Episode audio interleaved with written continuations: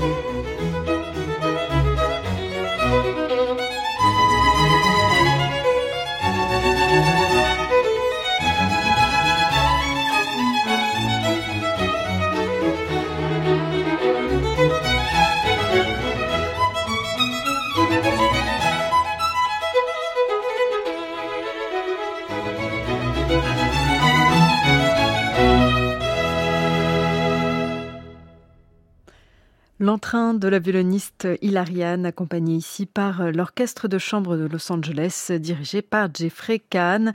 C'était l'Allegro, le premier mouvement du concerto pour violon numéro 2 en mi majeur BWV 1042 de Jean-Sébastien Bach, un extrait d'un disque paru en 2003 chez Deutsche Grammophon consacré au concerto de Bach, notre disque de légende.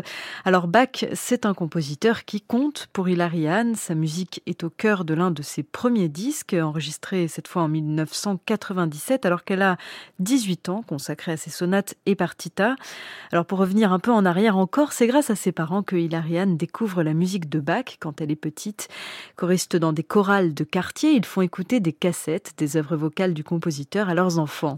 Hilariane raconte pour moi, Bach est le point de référence qui me permet de conserver l'honnêteté du jeu, de garder la pureté de l'intonation dans les doubles cordes, de faire ressortir les différentes voix lorsque le phrasé le demande, de faire des croisements pour qu'il n'y ait pas d'accent inopportun, de présenter clairement la structure à l'auditeur sans pédantisme.